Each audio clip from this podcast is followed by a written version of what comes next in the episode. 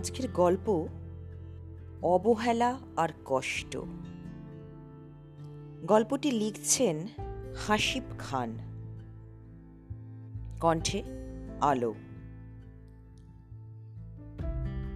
এলাকার যে ছেলেটি কখনো খারাপ কাজ বা নেশা করেনি, আজকে সে এখন নাম করা নেশাখোর আর খারাপ কাজে লিপ্ত। যে ছেলেটি সিগারেটে থাকা নিকোটিনের ধোঁয়া সহ্য করতে পারত না, আজ সে সেই নিকোটিন তার চলার পথের সঙ্গী। সে এখন প্রতি রাতেই ছাদের কোণে গিয়ে নিকোটিনের আগুনে নিজেকে পোড়াতে বসে। যে ছেলেটি কলেজ, কোচিং কিংবা বন্ধুদের সাথে আড্ডা মেরে সবাইকে মাথিয়ে রাখত আজ সে একদম চুপ। কারও সাথে কোনো কথা বলে না, সবসময় একা থাকে। যে ছেলে অন্ধকারকে এবং কালো জিনিস অপছন্দ করত, আজ সে শপিং মলে গেলে সব থেকে আগে কালো রংটাকে চয়েস করে। আর প্রায় সময়ই অন্ধকারের মধ্যে থাকতে চায়। এছাড়াও আরও অনেক ঘটনা আছে যা আমাদের চারপাশে ঘটে চলেছে। হয়তো কারোটা প্রকাশ পায়, আবার কারোটা প্রকাশ পায় না। সমাজের ছোট, বড় প্রত্যেককেই ভাবে হয়তো খারাপ সঙ্গ পেয়েই ভালো খারাপ হয়েছে। এভাবেই আমাদের সামনে ঘটে যাওয়া কর্মকাণ্ডগুলোর প্রতিক্রিয়া জানায়। প্রতিজ্ঞাগুলো হয় সাধারণত এরকম। ছেলেটা ভালো ছিল, কিন্তু এখন রোজ সিগারেট খায়। ছেলেটা একদম নষ্ট হয়ে গেছে। রোজ মারপিট আর নেশা করে। এই ছেলে ছোট থেকে অনেক সম্মান করত, কিন্তু এখন সামনে বসে সিগারেট ধরায়। ছেলেটা খারাপ হবে কখনো ভাবিনি ইত্যাদি আমরা ভেবে থাকি এসব ছেলেগুলো এভাবে নষ্ট হওয়া আর বিগড়ে যাওয়ার পেছনের খারাপ সঙ্গ একমাত্র দায়ী কিন্তু কখনো কি জানতে চেয়েছি বা চেয়েছেন তাদের এই খারাপ হওয়ার পেছনের কারণটা? কিসের জন্য তারা এই পথে এসেছে? একটা ছেলে শুধু খারাপ সঙ্গ পেয়ে নেশার জগতে পা দেয় না। এর পেছনে জড়িয়ে থাকে পারিবারিক সমস্যা, না হয় কাছের মানুষের দেওয়া কষ্ট আর অবহেলা। আমাদের সমাজের প্রায় অর্ধেকের বেশি ছেলেরা নেশায় আসক্ত হয় প্রেম বিচ্ছেদে।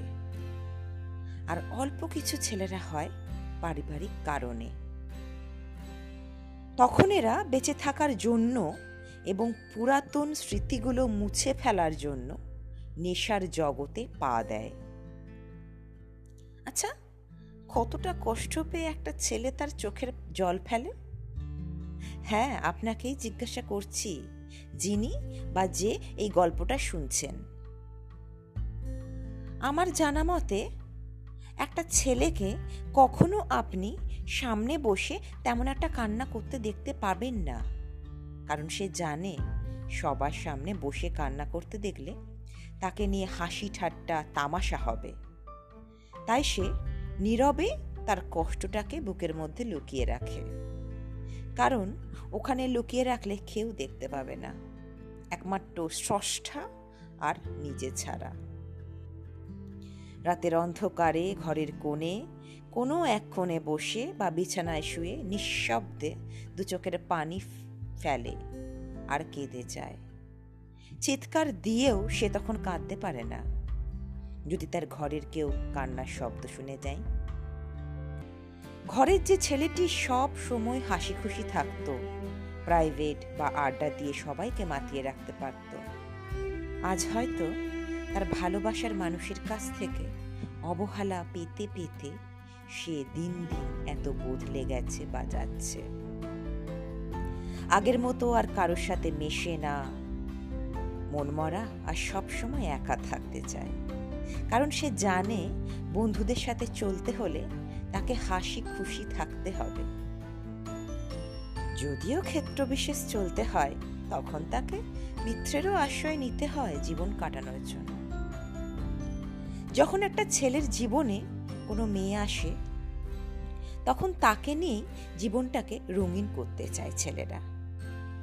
কিন্তু হঠাৎ করে সেই রঙিনকে কালো করে দিয়ে অন্য ছেলেদের হাত ধরে অনেক সময় সেই মেয়েটি যখন চলে যায়, তখন ছেলেরা শুধু অবাক হয়ে তাকিয়ে থাকে। সে ভাবতে থাকে এই কি সেই মেয়ে? যে কোনো এক সময় আমায় নিয়ে ভালোবাসার স্বপ্ন বলত